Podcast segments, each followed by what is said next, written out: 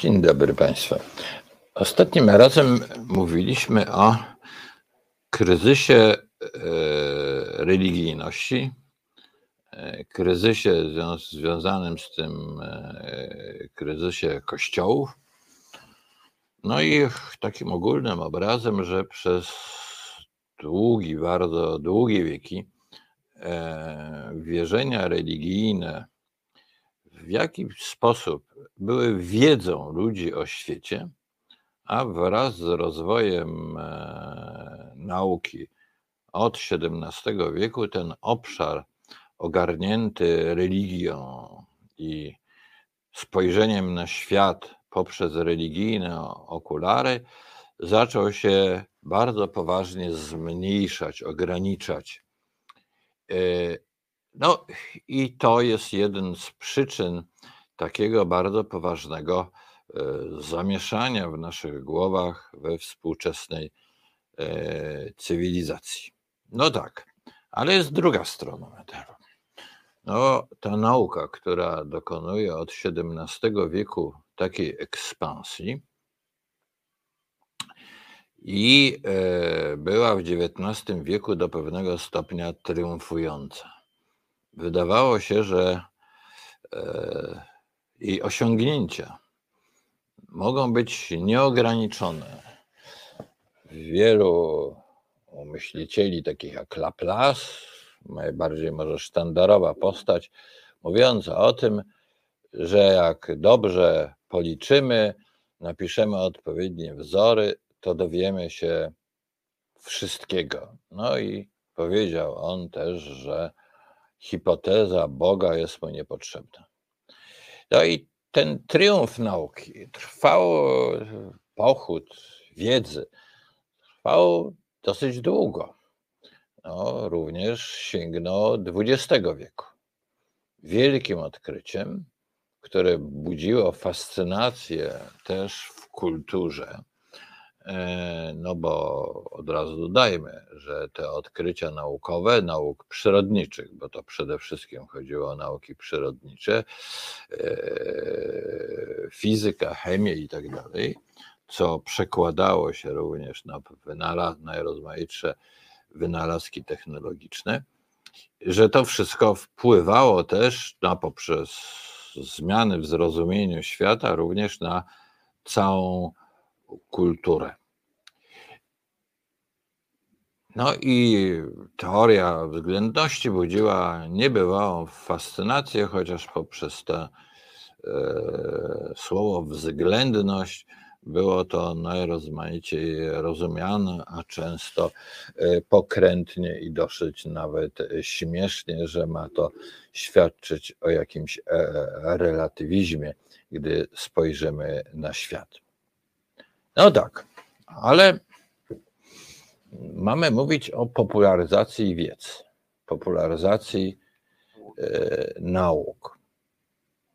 I otóż w wieku XIX e, i w wieku XX wydawało się tak, że mamy te wybitne osiągnięcia naukowe, e, które budzą fascynację.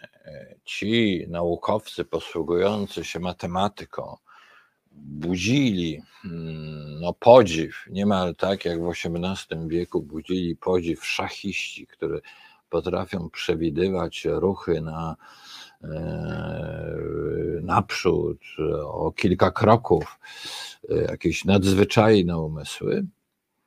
E, I ta fascynacja była czymś bardzo tutaj istotnym. I ta najwybitniejsze do osiągnięcia wiedzy były tłumaczone e, nam, e, ludziom, e, nam, laikom, i to miało poszerzać nasze horyzonty.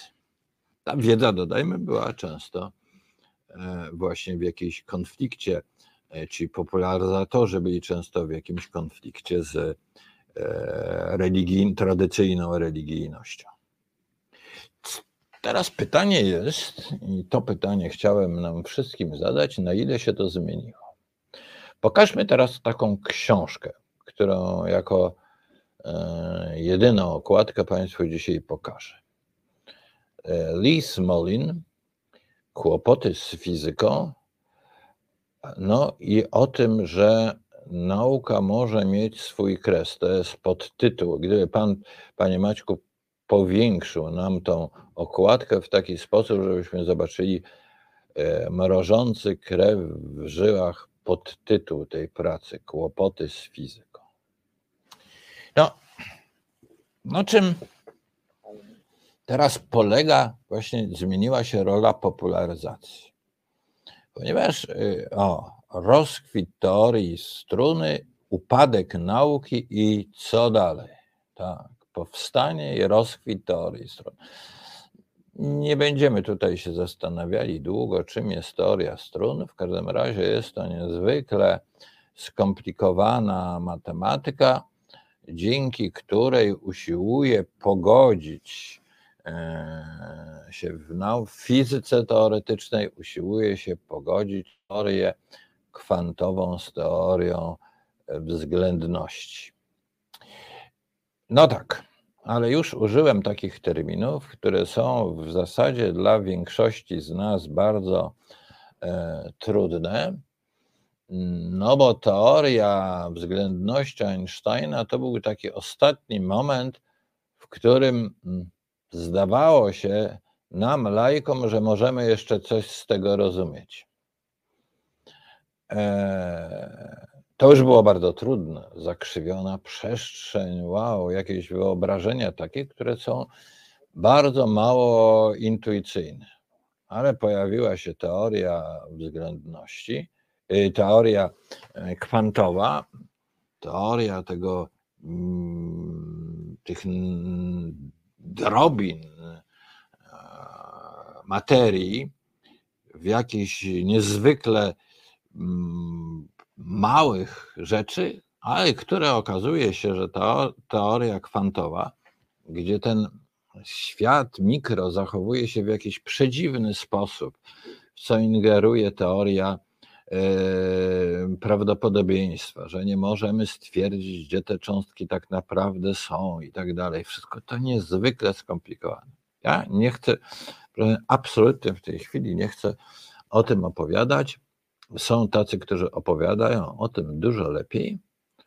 Problem jest w, tylko w tym, że ci najwybitniejsi popularyzatorzy, a w gruncie rzeczy tymi najwybitniejszymi popularyzatorami stają się ci najwybitniejsi uczeni. I teraz, co oni mówią? Oni właśnie mówią coś podobnego jak Lis Molin. Gdyby pan jeszcze raz tą książkę nam pokazał.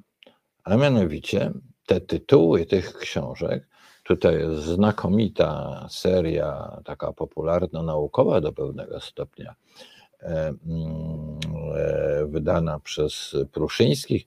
Jak byłem dużo, dużo młodszy, pamiętam taką świetną serię Omega, niestety zginęła, prawda? Mm, już się nie wydaje w takiej formie, ale ta seria E, Pruszyńskiego liczne tłumaczenia no, wypełnia tą bardzo ważną cząstkę naszego rynku wydawniczego dotyczącego popularyzacji wiedzy naukowej, ale właśnie, czy to jest tylko popularyzacja? Ponieważ kiedy czyta się e, e, te książki, często są to opowieści autobiograficzne bardzo wybitnych, tych najwybitniejszych fizyków, i oni konstatują rzecz właśnie podobną do tego, co pisze Smolin, że nauka, fizyka doszła do jakiegoś kresu, że od bardzo długiego czasu nie potrafi, fizycy nie potrafią scalić, mimo że są szalenie efektywni, e, jeśli chodzi o mm, jakieś nowe odkrycia, które przenikają do, do technologii, to jednak nie potrafią scalić pewnych e, elementów i ten obraz świata, użyję tego słowa, podpowiadany przez fizykę, wydaje się coraz bardziej no, absurdalny. Coraz bardziej absurdalne. Te odkrycia, takie jak e, ostatnie prace Penroza czy inne, wyglądają bardziej na science fiction.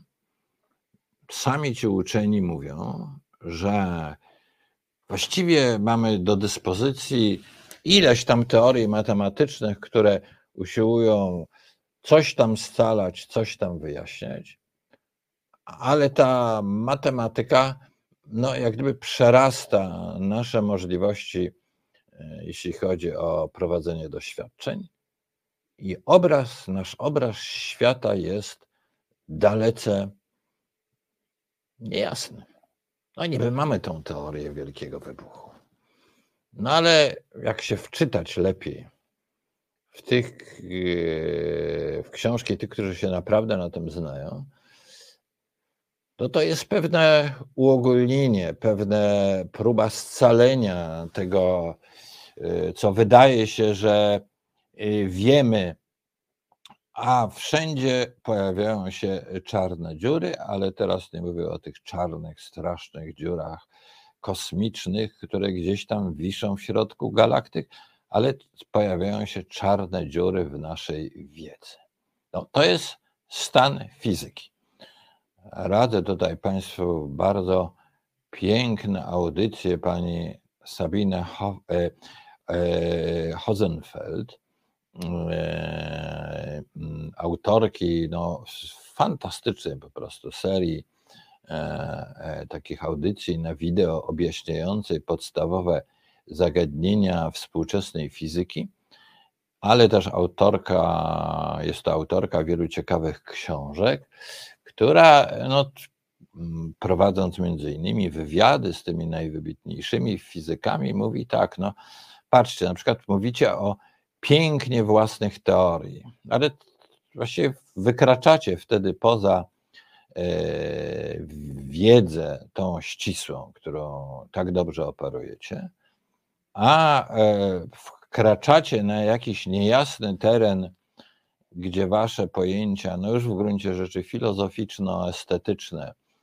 nie mają jakiejś intelektualnej, mm, no, takiej konsystencji wyrazistej, i w gruncie rzeczy to ukrywa pewien chaos, który jest we współczesnej e, fizyce.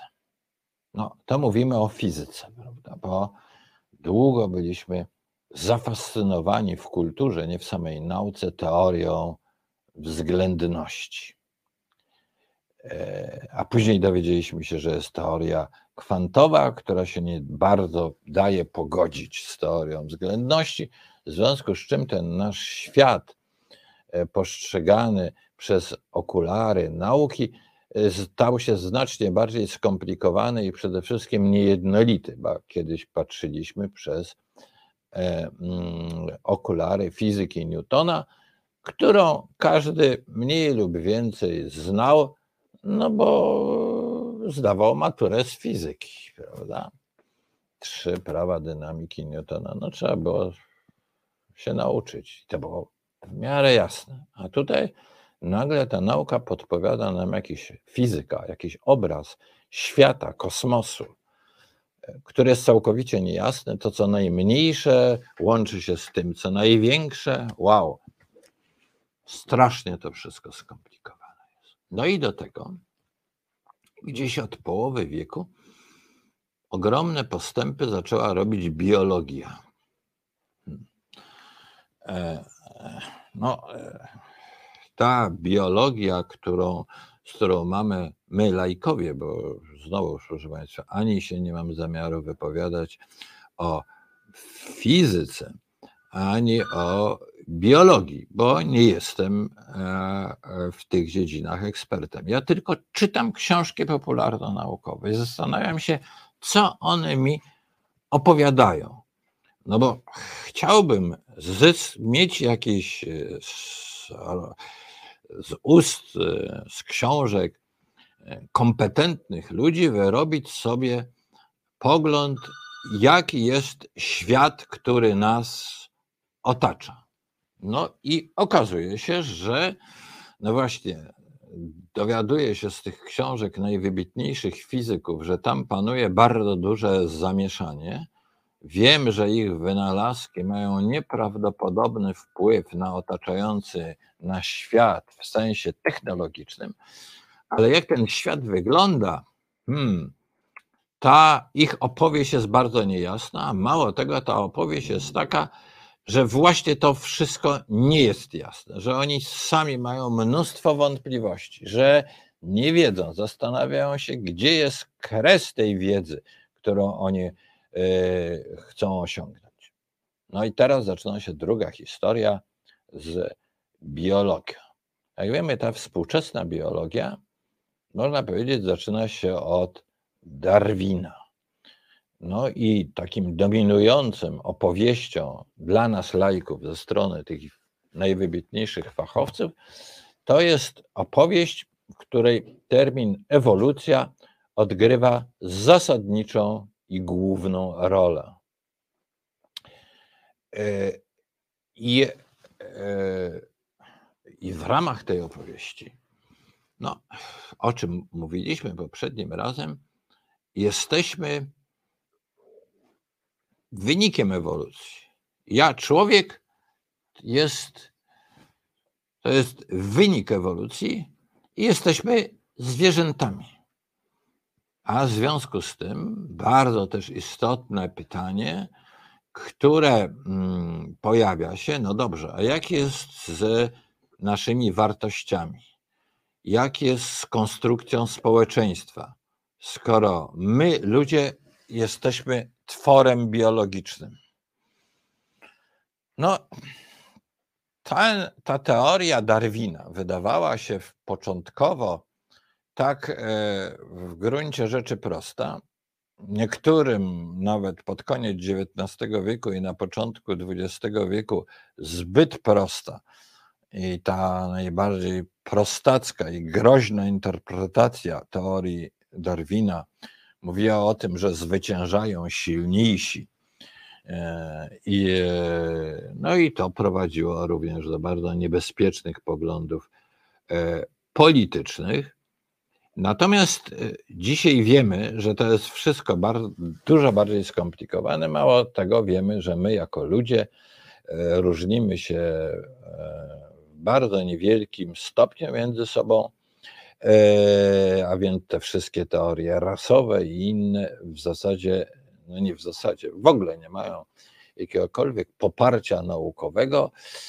No i jednocześnie ci biolodzy, e, ewolucjoniści w jakiś sposób mm, pocieszają nas, że no, jesteśmy też zdolni do współżycia, tworzenia wielkich, wielkich y, gromad, czułości i tak dalej, i tak. I to może nam y, również wyjaśniać, y, kim jest człowiek. Tym niemniej ta biologia też zawiera w sobie e, współczesna niebywale wiele luk, a jednocześnie niepokojące jest to, że e, ona nie ma celu. Tak, nie ma celu. Nie wiemy dokąd prowadzi ewolucja. I wreszcie najbardziej może niepokojący wniosek i z tej fizyki, w której ten obraz kosmosu i świata wydaje się mm,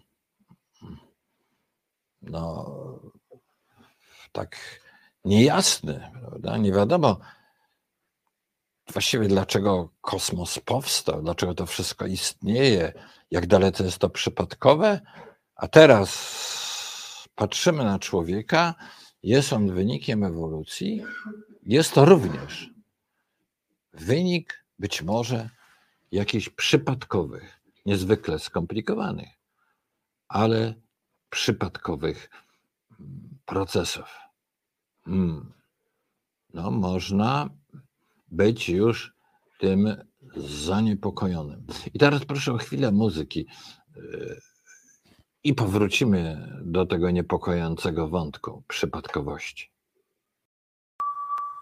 dochodzenie prawdy. Dziennikarz śledczy Tomasz Piątek jest nieustannie na tropie.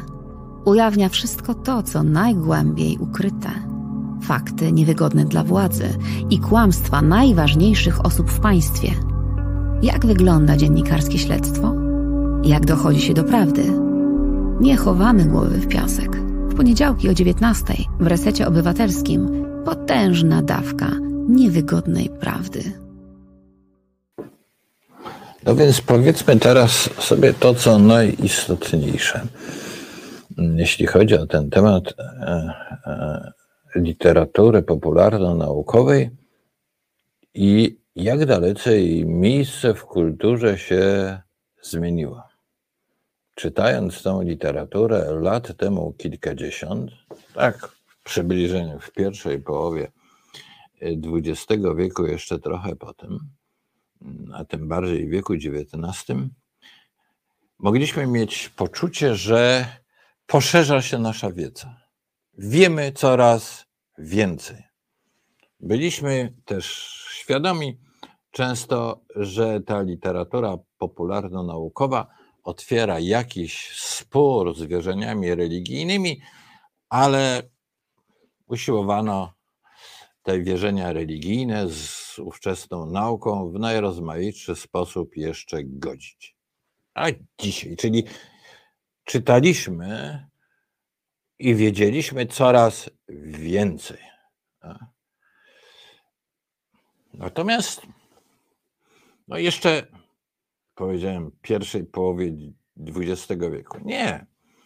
Pamiętam, jako młody człowiek, e, e, czytałem Wiedzę i Życie, e, młodego technika i tak dalej. Byłem święcie przekonany o tym, że czytam o najrozmaitszych odkryciach naukowych, które będą cały czas poszerzały naszą wiedzę o świecie e, w taki sposób, że, że ten świat będzie lepiej w całości objaśniony. No a teraz bierzemy tą literaturę popularno-naukową,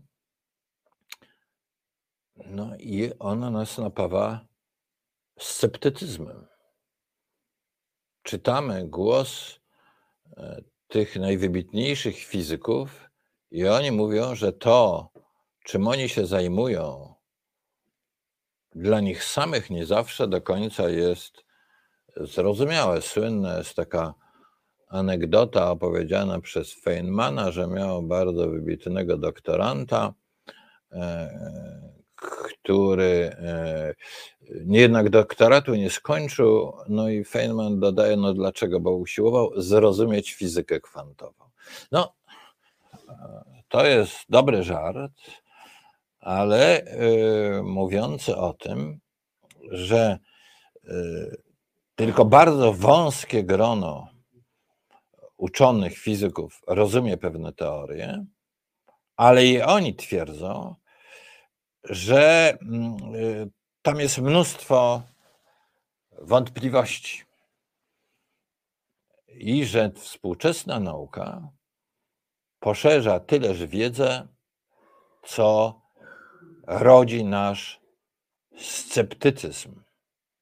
I to dotyczy zarówno tej wiedzy, która dokonała takiego triumfalnego pochodu w wieku XIX, wieku XX, to znaczy fizyki teoretycznej, jak i tej nauki, mm, e, przede wszystkim biologicznej, które zaczynają się rozwijać tak lawinowo na naszych oczach poprzez e, odkrycie DNA, ludzkiego genomu i wszystkiego, co jest z tym związane, w związku z czym również spojrzenie na e, ewolucję tą darwinowską, e, kiedy takich skomplikowanych teorii w tle nie było, całkowicie się czy zmienia, czy poszerza.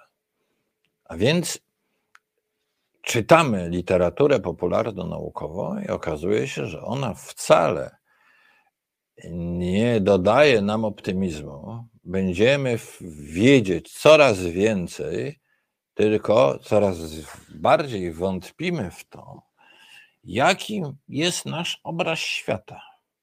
Czy nauka daje nam ten obraz świata, z, którymi, z którym możemy żyć?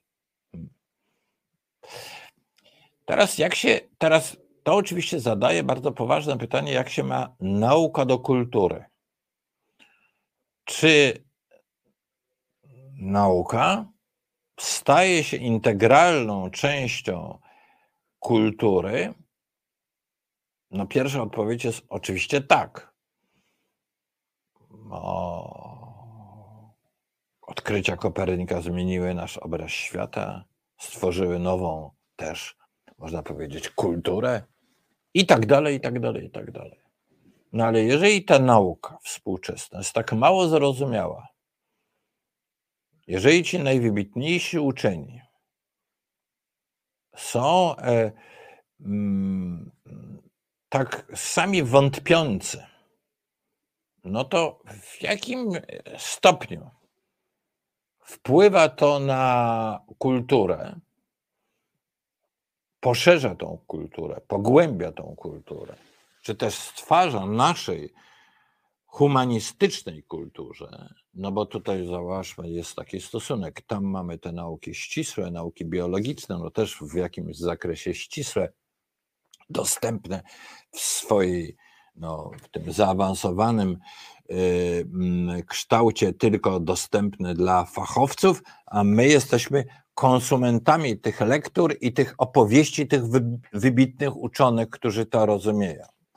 Dodam od razu, że e, muszą być to wybitni uczeni, bo są to teorie tak trudne, że moje doświadczenie z lektor takich, takich prac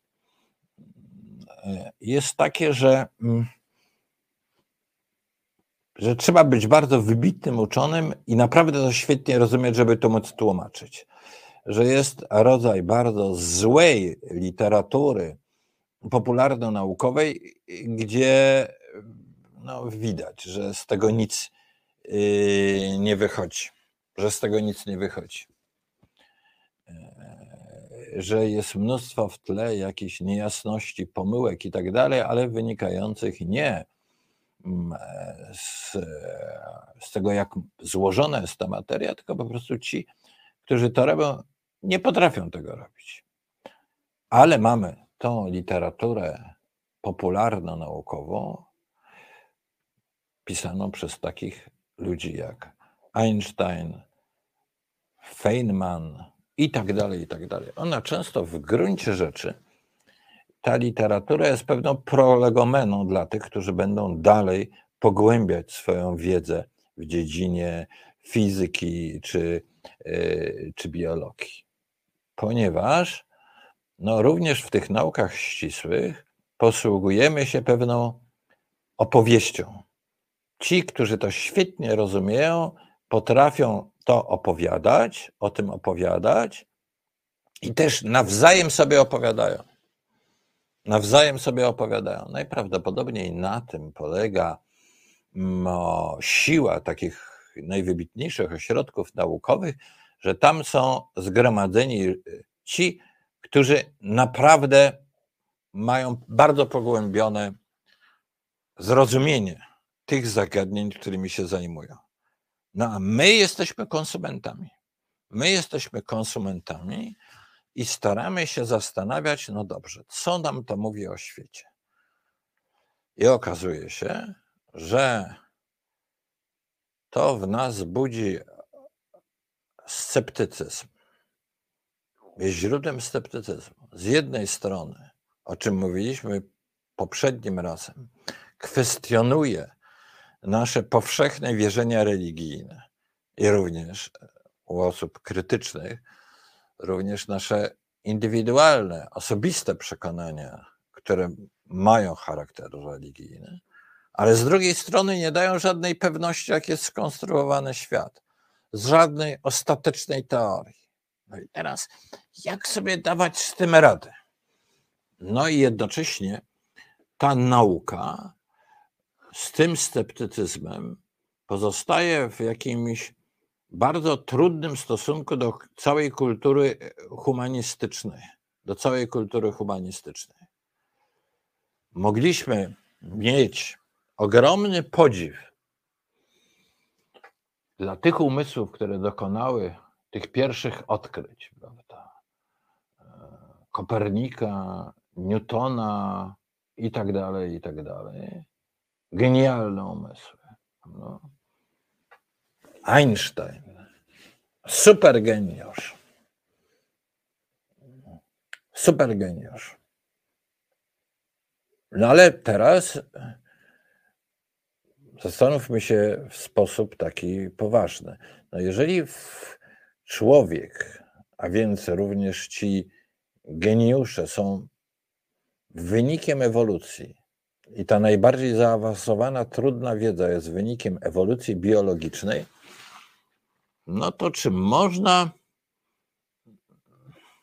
jak to połączyć ze sobą? Tą najbardziej ogarniającą dzisiaj teorią staje się psychologia ewolucyjna. O tym żeśmy już e, mówili ileś razy, wymieniając takich autorów jak e, Dennett e, i tak dalej, i tak dalej. Ale no, czy mm, ewolucja wyjaśnia nam, skąd się wzięła fizyka teoretyczna? No to znów jakieś napięcie y, bardzo silne, tak jak między teorią kwantową a, a teorią względności, gdzie mówią nam, że tego nie można pogodzić. A teraz jak pogodzić ewolucję biologiczną z tym, że stosunkowo niewielka ilość ludzi posłużyła się swoim geniuszem, aby wynaleźć tak zaawansowane teorie y, naukowe, jak współczesna matematyka, fizyka, część biologii, która jest w wysoce w stopniu teoretyczna. No, y, to nie da się tego zrobić w taki sposób, że powiedzieć, aha, to ci najmądrzejsi, ci, którzy są najlepiej dostosowani. No ale zadam Państwu e, takie pytanie, czy naprawdę mm, wymyślenie mm, rachunku całkowego i różniczkowego było dla Newtona i Leibniza jakimkolwiek źródłem lepszego dostosowania? Hmm. Tu zaczynają się pojawiać bardzo poważne wątpliwości. No? Skąd wzięła się niezwykle abstrakcyjna wiedza,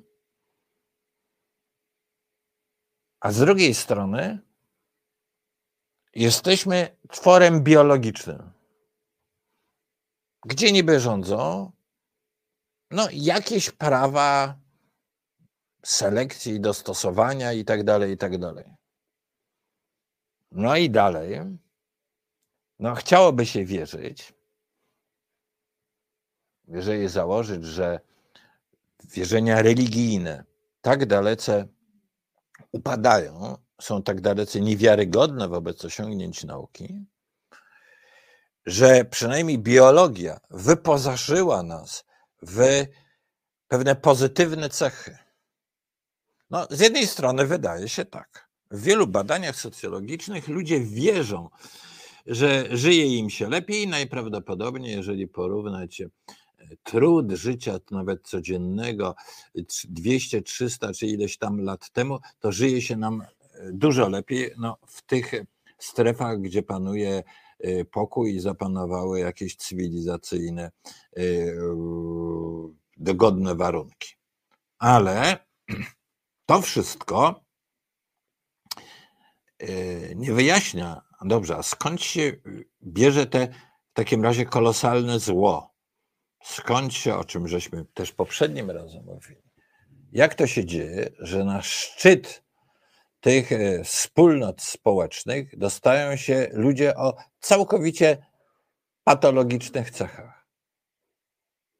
Skąd biorą się osobnicy, którzy są seryjnymi mordercami, którzy są w jakiś patologiczny sposób źli, jak to? Czy to są odpady ewolucji? Jak tego, czy można tego uniknąć? Czy, no jak to obliczyć w procentach? Czy to zło w ludziach to jest 10-20%. Są takie badania, według których około 20% e, nas e, zdradza takie czy inne cechy psychopatyczne. No, czyli 20% e, mniej więcej psychopatów, a ostrych psychopatów, gdzieś czytałem taką statystykę, liczy się, że w społeczeństwie około 5. Mało tego, niektórzy z nich są, posiadają wysoką inteligencję. No więc e, wszystko to, żyjemy w społeczeństwie przypadkowości. Tam od samego dołu fizyka kwantowa mówi nam, że to wszystko teoria prawdopodobieństwa. Ja celowo używam teraz najbardziej takich prostych mm, pojęć, potocznych, no bo przecież ilu z nas może studiować fizykę teoretyczną, matematykę i tak dalej, i tak. Bardzo niewielu osób. A chcielibyśmy mieć obraz kosmosu, wiedzieć, gdzie jesteśmy. A w konsekwencji przecież wiedzieć, jak żyć. A teraz nagle nauka podpowiada nam obraz, jesteśmy wynikiem absolutnego przypadku. Nie ma żadnych reguł, które byśmy sobie potrafili wyjaśnić nasze istnienie. No i dodatkowo mamy ten niepokojące mm, sytuację, że nauka zamknęła nam drzwi do religijności. No bo wróćmy do pewnych wyobrażeń. Jesteśmy w średniowieczu i mamy obraz świata, w którym Ziemia jest w środku, a u góry jest firmament. Wiemy, że są planety, a nad tym są bardzo regularne e, gwiazdy, które krążą. To jest jakiś wspaniały świat, i teraz mamy wyobrażenie w niebo wstąpienia. O, to jest jasne, gdzie jest niebo dla tych ludzi, prawda?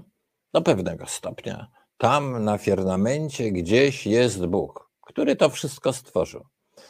Ja sądzę, że w tamtejszej kulturze średniowiecza z fizyką Arystotelesa, z tymi wyobrażeniami, które są zgodne z naszym potocznym widzeniem świata, no bo nawet to, że to, że jest niebo nad nami, firmament i tak dalej, to to jest wszystko jak gdyby oczywiste. No tak, tak ludzie mogą widzieć świat. A teraz nauka to całkowicie e, rozbija. Patrzymy w niebo i mamy zobaczyć 13,5 miliarda e, lat od wielkiego wybuchu i wiemy, że poza tą gigantyczną e, mleczną drogą są, to jest jedna z miliardów galaktyk. A jednocześnie, że to są jakieś mikroprocesy fizyczne, Ojej. W tym można się pogubić. To jest niezrozumiałe. I nagle jeszcze ja jestem tutaj. Jest pytanie, skąd moja świadomość? Prawda? O te piękne teksty, takie jak Kartezjusza, Cogito ergo sum. Ja pamiętam, z jakim niebywałym no, napięciem e, jako tam 17-letni młodzieniec czy 18-letni czytałem to, jak to dużo wyjaśniało, prawda? A nagle to kogito, podmiot ludzki, również zostaje zakwestionowany w najrozmaitszy, najrozmaitszy sposób. Kim jestem?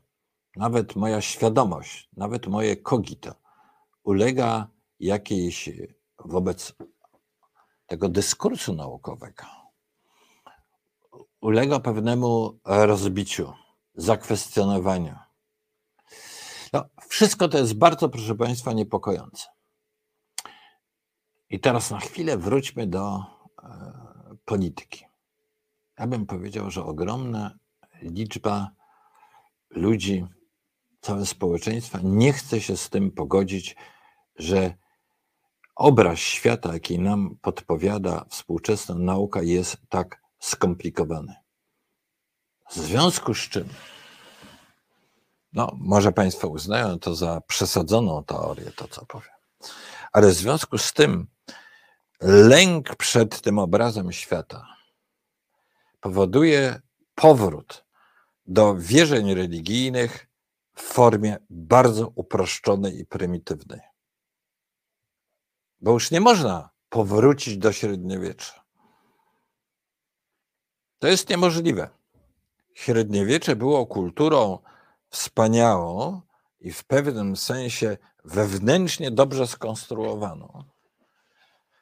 Również XIX wiek z wyobrażeniem nauki był pewną konstrukcją intelektualną, w której można było z kolei wierzyć, tak jak w średniowieczu można było konsek być konsekwentnie i w pełni człowiekiem religijnym.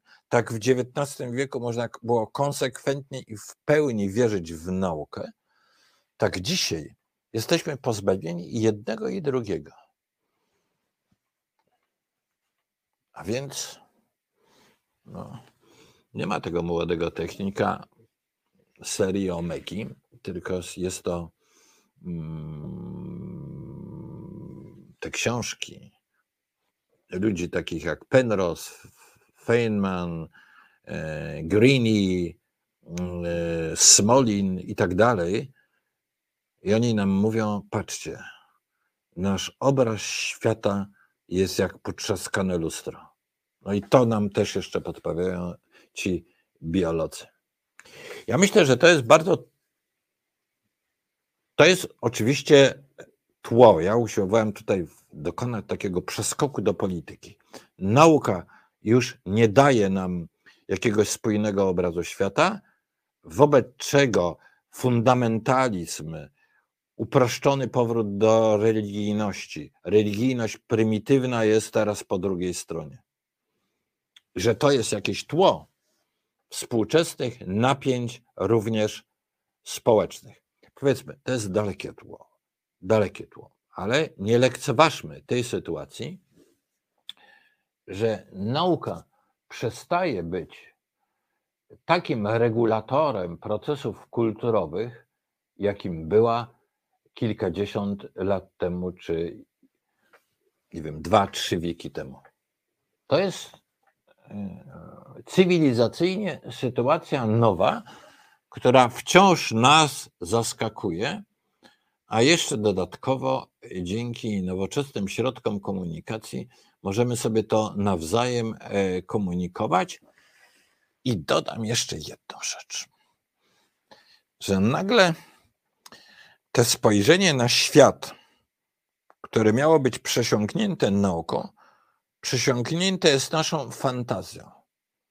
Zobaczmy, jak ogromną rolę w naszym spojrzeniu na nas samych odgrywa literatura teraz nie popularna naukowa, a fantastyczno-naukowa. Z jaką łatwością poruszamy się między galaktykami, budujemy korytarze czasowe, podróżujemy w czasie i tak dalej, i tak dalej. A? No, to jest taka fantastyka naukowa. Dziś trafia w, w, w kinie no, jest podniesiona do rangi sztuki, czy są wspaniałej.